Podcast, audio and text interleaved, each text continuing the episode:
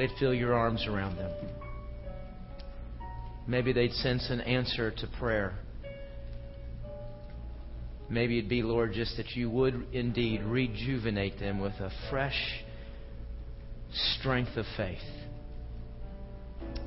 And Lord, as we do pause in this prayer, I'm sure there are some who are going through those trials we just sang about right now. Lord, we're glad to be here in your house tonight. And right now, we just take a moment to lift that trial up to you.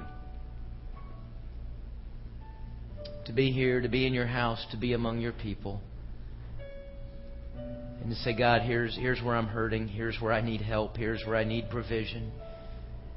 Here's where I need you to move and to work in a way that I just am beyond even knowing what to ask.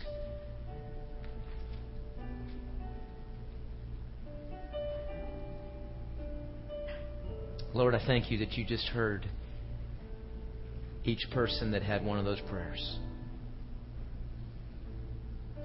And may they know that you hear, that you see, and may they know that you are working. May we be faithful as we wait to see. It's in the name of Jesus Christ that we pray this. Amen and amen. Well, a couple of years ago, there was a, a very popular movie that came out, uh, one, of, one of many that comes out by Disney. It was called The Princess Diaries. You recognize that movie. Remember that movie? It's the story of this kind of awkward, kind of nerdy teenage girl who finds out overnight that she is the princess of Genovia. And she learns this from her grandmother, who is the, the queen. And uh, a lot of the movie is not only her learning that, but then how this grandmother kind of trains her to be royalty. You see, she can't be awkward and nerdy anymore. She's the princess.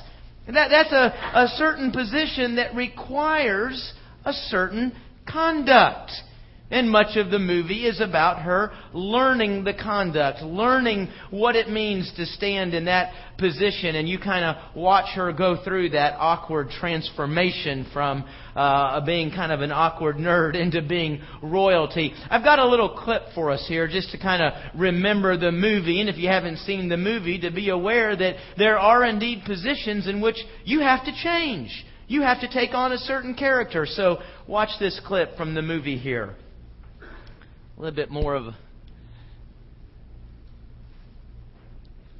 When walking in a crowd, one is under scrutiny all the time. So we don't slump like this. we drop the shoulders, we think tall, we tuck under, and we transfer the weight from one foot to. no, Princesses never cross their legs in public. Why don't you just tuck one ankle behind the other and place the hands gracefully on the knees?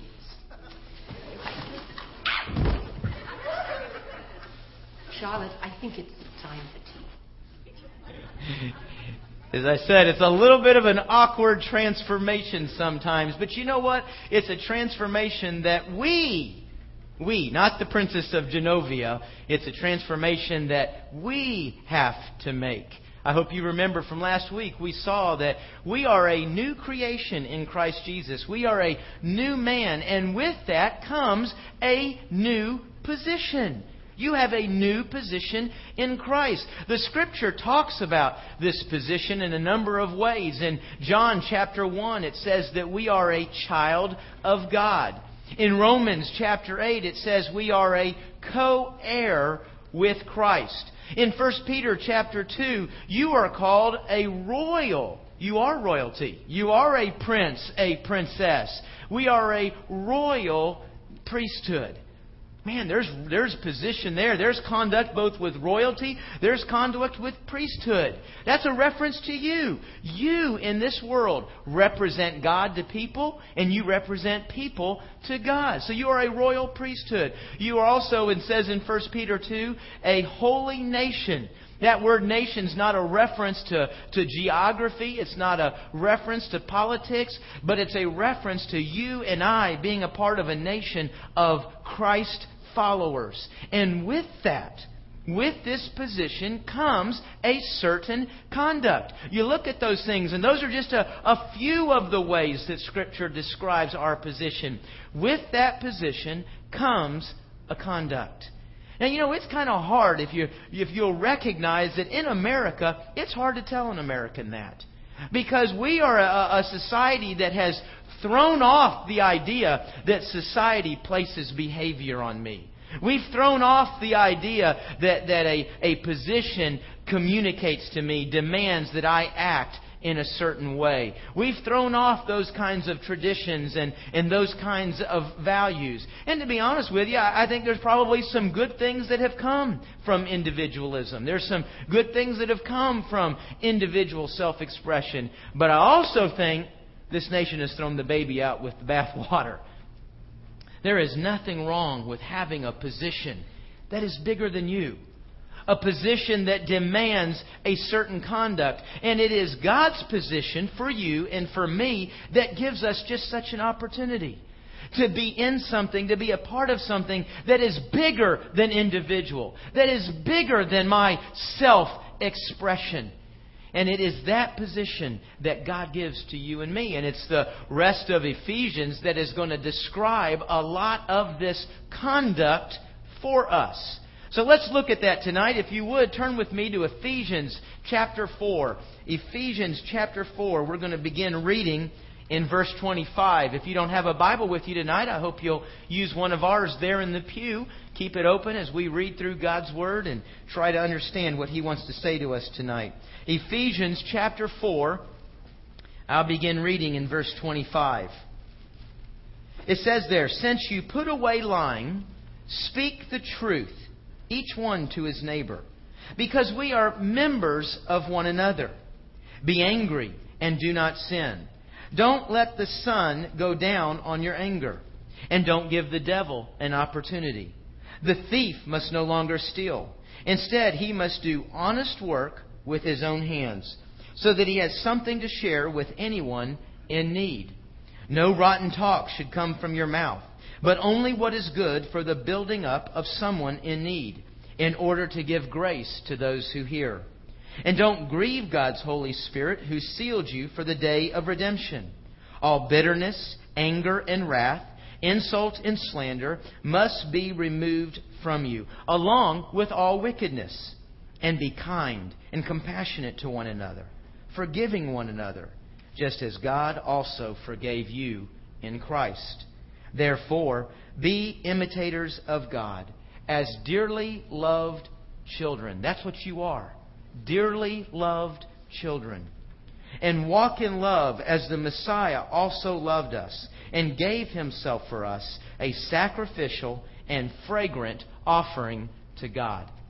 This passage gives us five rules of conduct, five uh, uh, rules that that guide our position that we have in Christ. I think there in Ephesians five, the reason I went through verse two is I kind of attached that up there to chapter four and see that as the guiding principle through these rules. Because it really, the issue is, it doesn't matter what the rules are. You know, as I've told you before, rules are not God's hoops that we jump through just to see if we can do it. They're all extensions of His character. They're extensions of who He is. So the bottom line is not just this list of rules or any other list of rules that we might find in Scripture. The guiding principle is we are to imitate God.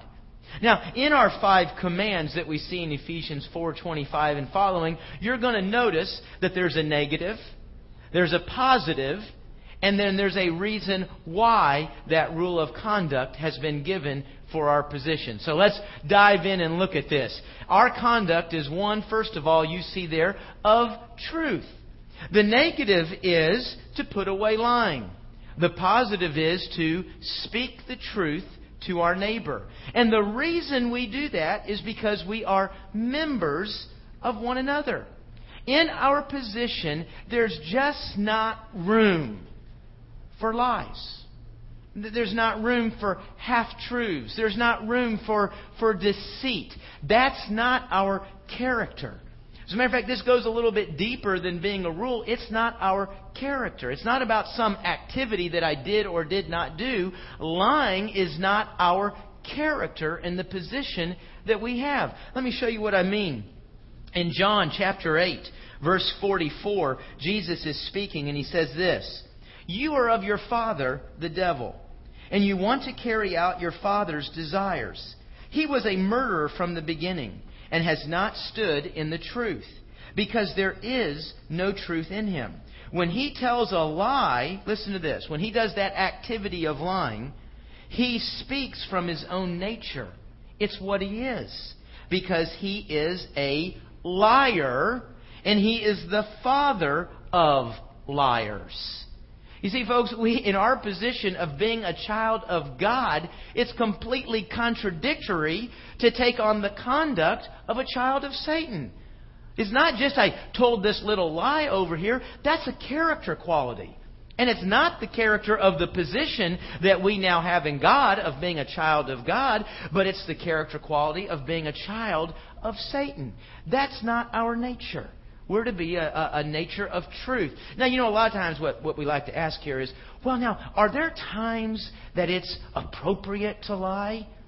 You know what? It's irrelevant. What do you mean it's irrelevant? You're, you're not answering the question.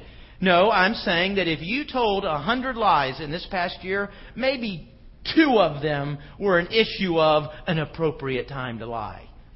Folks, finding some place where it's an appropriate time to lie, like when your wife asks if you look good in that dress, or she looks good in that dress, or, or how that hair looks. That's not the issue. That's not what we're talking about here. Our nature, our conduct is to be one of telling the truth. We are a people of truth. The, the, the text says here that we're to tell the truth to our neighbor. This is a quote from Zechariah 8:16, and it is saying that or in that context of Zechariah 8:16, the neighbor was a fellow Jew.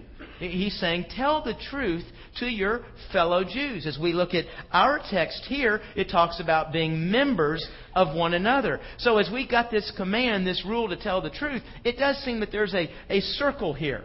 This is a body of believers. We are not to lie to one another as believers. Now, is that saying then that we can go out and lie to any unbeliever we find? We can go out into the world and lie? No, because a lie comes from where?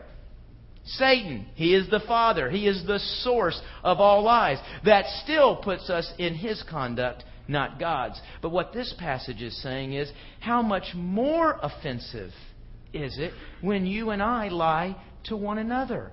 Why? Because we're members of one another. It's interesting, the word that it uses here for members. There, there is a word in the Greek language for member. It's the common word that talks about being the, the member of a team or the member of an organization or of a, of a club. If you're a part of something, if you're a member, that particular word is used. That's not the word used right here. The, the word used right here is members of a same organism. You, you, you, see the difference there? An organization, you can be a part of an organization, and there can be a wide range of how connected you are to one another. But the member of an organism, that's a very tight connection. Eh, what do you mean? My arm is a member of my body. My foot is a member of my body. And what Paul is saying here is it does not serve my arm to lie to the body. It doesn't serve my body to lie to the arm. Why? Because if my body deceives my arm, the whole thing gets hurt. That's what happens when we lie to one another in here. I mean, I may look like in a moment I'm getting out of trouble with you or I'm covering something, but in the end, we're all hurt. Our nature, our conduct in this position we have as a child of God is truth. It's truth. Second thing that we see here in verse 26 is that our conduct is to be one of self control. We see the negative. Don't let the sun go down on your anger. The positive command is be angry, but don't sin. And the reason why? Because it gives the devil an opportunity. Boy, listen to that, folks. Anger is a door into your life for Satan. Anger is a door into your life for Satan. You know what's interesting about this passage, if you'll look there at it real closely, it doesn't call anger a sin. It never says to be angry is to be a sin. As a matter of fact, the positive command is to be angry, just do it without sin. Anger is not a problem in and of itself, it's just an emotion. It's an emotion. It's an emotion you're going to experience in a fallen world. Anger is disappointment, and you're angry when there is wrong. This passage doesn't even delineate whether we're talking about different kinds of anger, because there is justified anger and there's unjustified anger. There is an appropriate way to handle anger. There's an inappropriate way to handle anger. Well, this passage isn't even talking about whether I've handled it appropriately or inappropriately or whether it's justified or not. It's saying, Randy, every moment you spend in anger is an opportunity for Satan to get into your life. So he says, watch your words, watch your actions, and deal with it. And he gives us a timetable. What's that timetable? It's pretty much right now, isn't it? He says, don't let the sun go down on your anger. You know, I hear couples all the time say, you know, the secret to our marriage is we've never, matter of fact, I've heard very few couples actually say this. Uh, the secret to our marriage is we never go to bed arguing. We always solve it before we go, even if we have to stay up 2, 3 in the morning. Well, that doesn't mean you've obeyed the passage because the passage didn't say by 2 or 3 in the morning. It said before the sun goes down. You know, the issue here, I believe, is not whether the sun is up or down. You know how I translate this? You know what God is saying? Listen, if the emotion of anger hits you, you got about 24 hours to deal with it. You have to remember who created this, this machine? God did. And you've heard me say this before. God said, Listen, Randy, I didn't create this machine to carry around anger for any significant amount of time. When you do, it's going to destroy you, it's going to destroy the things around you, and it lays your life open to Satan. So he says, deal with it. Deal with it right away. We say, well, you know what? I, I don't know how to deal with my anger. I'd love to deal with my anger, God. How? This passage doesn't tell me how. You know, I think sometimes, you know, we're very quick to say, you know what? I, I don't know how to do that. And the problem is really not our lack of knowledge or our inability. The real problem is our lack of motivation. You know, imagine with me that you're in your home and you are having, I mean, you're pitching a fit. You are, you are deep in anger. I don't know what it's about, but you've been there. And, and you're in this, this anger, you're in this bitterness, this rage, and all of a sudden you notice something out of your peripheral vision and you look over and, my gosh, Satan is coming through the window. I mean the Satan. Not, not, not metaphorically. I'm talking about the beast, the demon, the head one. You see him, whatever you imagine, like in all his horror, in all his ugliness, he is breaking into your house, and the only thing you can do to stop him dead in his tracks is to resolve your anger that moment right there. I bet you'd know how to resolve it then, wouldn't you? See, now I got all the motivation in the world. If it would stop him, I'll fix this, I'll resolve this. Well, guess what God's saying to you right now? He's breaking in. He is circling your home. He is looking for a way to break into your life every day, and anger is easy access. That's our motivation. A passage could, and other passages do talk about how we might handle anger. The biggest issue is not the how, the biggest issue is the motivation. We are to be a people of self control. Let's look at a, a third issue here. Verse 28 says, The thief must no longer steal. That's the negative. The positive is, is we are to work hard. We're to work honest lives. You know, by the way, here, as we look at this, when we think of a thief, obviously we think he's got the mask over his head, got a gun, breaking into a, a bank, breaking into a store. But you know, with this focus here on honest work, I think we'd have to add under the idea of a thief the idea of a person who goes to work, collects a paycheck without having put in a good, honest, hard day of work. That's a thief. That's stealing. The scripture says our conduct and the position that we have before God, we don't steal. No, we work hard. We work honestly with the motive. Why? So that we can serve others. You know, we represent God in the world. I mean, that's where we're ultimately getting when we get down to chapter 5, verse 1. We're imitators of God. That's where we're getting as we look at what we looked at last week and we realize, man, I'm to take off this old filthy man over here and I'm to put on, look at verse 424, I'm to put on God. I'm to put on God likeness in righteousness and purity. We go out into the world to represent Him. You know what? I bet a lot of us in here have seen somebody who, who comes here and they're a, a good, upstanding church member. But then you know what they're like out in the business world. You know what I'm talking about? We've seen people like that. You know, they, they lie, they steal, they cut corners, they misrepresent products, they, they, they misrepresent ideas, they deceive, and they do it to get money. They steal from others to benefit themselves. You remember when we last week we were talking about this old man over here who says like an animal? We're, we're reduced to our instinct and we become self-centered. Well, well, stealing's pretty self-centered, isn't it? I mean, when you're stealing, you're saying at that moment, the highest important thing in this moment is what I want, even if it means your loss, even if it means you getting hurt. Well, man, that's what's God like? I know what that animal's like, but what God's like? Man, if I go out into the world to represent God, you know what? God works. Think about the very first page of the Bible. What do we see God doing? Working. He works six days and then he rests. God works. And when God works, who benefits? Others. See, over here in the old filthy man, I work to benefit self even if it means taking from you. But when I'm imitating God, I'm representing Him in the world, I work for the good and the benefit of others. We're to work hard, honest, productive lives for the opportunity to serve God, to serve His kingdom, to serve the needs of others. That's how we imitate Him. That's our conduct in this position as a child of God.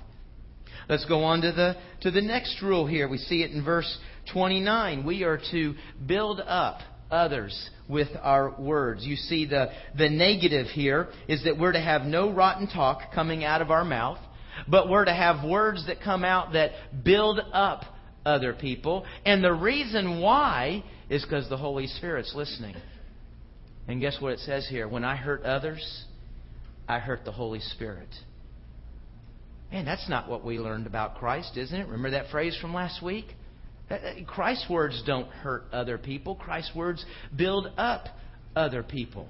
Our lives and our conduct is not to be about tearing down others. Well, we all know what this is, don't we?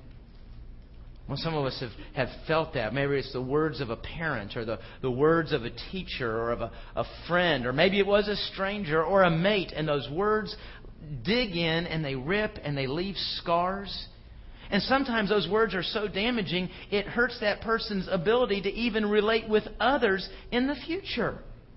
Is that what we learned about Christ? Is it to have words that hurt people like that? You know, it's interesting, this word here. My, my translation says no rotten talk. Your, your translation may say no unwholesome word. The, the word here in the Greek language is the same word used for rancid fish. That's kind of a gross word picture, isn't it? What rancid fish? We're talking about the fish. You know, they, they came into the docks, they unloaded, and they took all the fish to the market. Well, this fish didn't make it to the market. He fell out of the net. He was left laying there on the dock. You know, he, he the sun baked him. The flies are there. The eyeballs caved in, and it stinks. Now, when you look at that fish, you see that fish. What do you do? No, guys, you do. Move it. Get it away. You don't want to see it. You don't want to smell it. That word is being used there to say to you and me listen, words that tear people down, words that falsely accuse, words to mock somebody, to make fun of somebody, words to, to ridicule, words that tear down. Let me tell you something. That stinks to God and it stinks to God's people.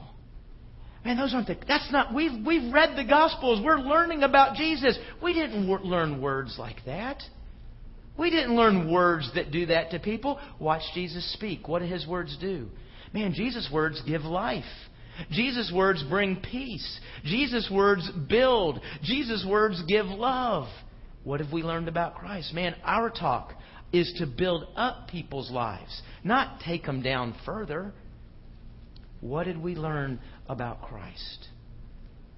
Now, the reason this is so important is because the Holy Spirit listens to every word. There's a real focus in this language here of every word.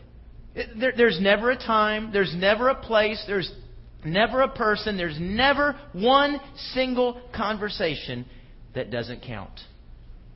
The Holy Spirit is hearing and listening and a part of every single word. Why would I want to hurt him? This is the Holy Spirit who did what? He sealed me. Remember, we learned about that back in chapter 1. The Holy Spirit is the one who, after I prayed and trusted in Jesus Christ, the Holy Spirit sealed me. He, he locked me in. He secured that salvation so I wouldn't mess it up until the day of my redemption, until the day that Jesus gets back. Man, what a wonderful work the Holy Spirit is doing in my life to keep me saved, to keep me secure in God's love. After having done that to me and for me, do I want to repay that by tearing people down with my words? Your words build up or your words tear down. You know, I'd like to give some application. You know, when you're in this place this week, I, can't limit it to a place, I can't limit it to a day. The scripture says every conversation in your life is doing this. Every conversation in your life is doing this. Don't stink to God. Build up. We go on to verse 31 and verse 31 and 2 look a little bit different from our first four commands in that a, a, list is given. It's not just one thing that's being dealt with, but it's a list. There's, there's several negative things listed here bitterness, anger, wrath, insult, and slander. All of that is to be what? Removed. You see, Paul's taking us back to the language of last week. We are to take off the filthy clothing I am to take off bitterness. I'm to take off anger. Why do I wear these things? Because I live in a fallen world. You know, folks, this passage isn't denying the idea that, that people deserve your anger, that they deserve your bitterness. They do. They do deserve it. We live in a fallen world. They're going to lie about you. They're going to disappoint you. They're going to hurt you. They're going to offend you. They're going to betray you. And the way an animal responds is then to lash out in anger, to lash out in bitterness. But we've taken off that clothing. We, we've taken off that filthiness. We put on the righteousness. We put on the purity, and we respond in what we've learned about Jesus. What have we learned? We've learned compassion. We've learned kindness. We've learned forgiveness. You know, that's fine in here when we're reading Scripture, but when you're out there dealing with real people and real hurt, you want to say, What? Are you kidding me? Forget, why would I do that? Because it was done for you. Have you been lied to? You lied to God. Have you been betrayed? You have betrayed God. Every person. There's not a person in this room that has not betrayed God. Somebody talked bad about you. You've talked bad about God. Oh, I don't think I've ever talked bad about God. In your silence, you have. When you stood around while people talked bad about God or miscommunicated God. There's nothing happening to us that we haven't done to God. How did He respond? Kindness, compassion, and forgiveness. It's what we learned about Christ that gave me the opportunity to be in this position, to be a child of God, to be a co heir with Christ. It wasn't my work. It wasn't because I was obeying all these rules perfectly. I haven't obeyed any of these rules perfectly. No, it was because he responded in kindness and compassion and he forgave. Why would we do that? Because it was done for you. You know, I kind of take these two verses, and I'm, you know, we can go through, and, and these words all do communicate something. Instead of taking the time to explain all those, it's just this, folks. This is our conduct right here. We are going to be for others what Christ has been for us we are going to be for others what Christ has been for us. Not because they deserve it. They don't deserve it. But let's just remove the mystery. They don't deserve it. Neither did you. We are going to be for others what Christ has been for us. Now, when I say we're going to be Jesus for others, I'm not saying that by my activity they get saved. By my activity, I can make them a child of God. What I am saying is I can take what I've learned about Christ and I can display it in such a way that some of them might just be drawn to Him. Not all of them. As a matter of fact, sometimes the more compassionate and forgiving I am, the more advantage they'll take of us. Sometimes they'll just get meaner and uglier. So our display won't draw all, but it will draw some. We live what we've learned about Christ. And then, as I said, I think it's just all summed up here. We're imitators of God. This is not a list of five rules you've got to go out and obey perfectly, or else you go to hell. You know, it, it, okay, so if I do these five things, will God be happy with me? Will, will, will, I get something at the end of the week if I do all five of these? No, I, I imitate God. Why? Because I am His dearly loved child. There is nobody ever in history, on this planet, anywhere, that has loved me like God has.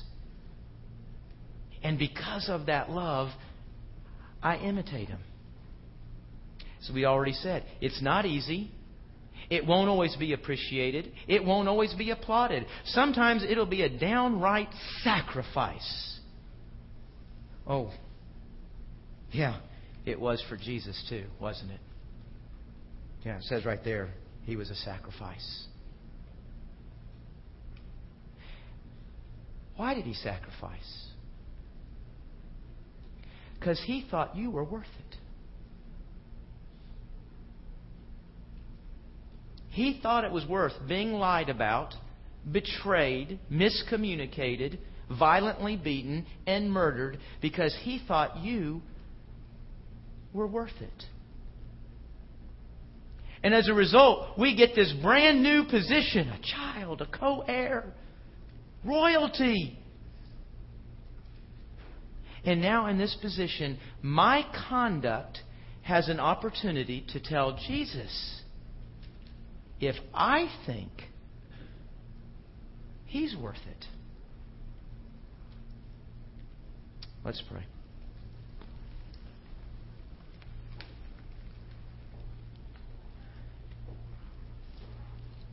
Jesus, I know. I know why you're worth it. I can't hardly imagine why you thought I was worth it. But you did. And for that I pause and I, I say thank you.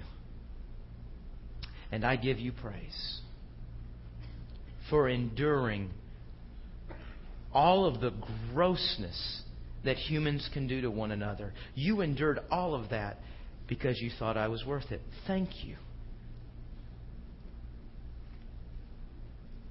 And now, Lord, I want to take on what you've given me. I want to take on this position that you've provided for me. I want to take on this new life. And I want to imitate you. I want to live like you. And Lord, I understand that that may mean I get taken advantage of even worse. God, I want to I want to live in a way that shows you're worth it to me. You lived in a way that was perfect. I'm sure I won't. But I want to get better. I, I want to show you're worth it more this week than I did last week. And I hope next summer, God, I've gone a long, long ways in showing you just how much you're worth it to me. Lord, that, that could be kind of a mystery how we as these finite little creatures on the planet could show a holy God that He's worth it. So, God, I thank you for Ephesians chapter 4. I don't have to figure it out. You've showed me exactly what would show you that you're worth it to me. I become a person of truth. I become a person who builds up lives through my words, through my actions and not joins the rest of the animal world and tearing people and tearing families, tearing churches apart. God, we want to imitate you. Will you help us this week? Put it in the front of our mind. I'm here today. I'm in this spot. I'm in this relationship to imitate the Lord God. I'm going to live and act just what I've learned about Jesus. It's in His name that we pray. Amen.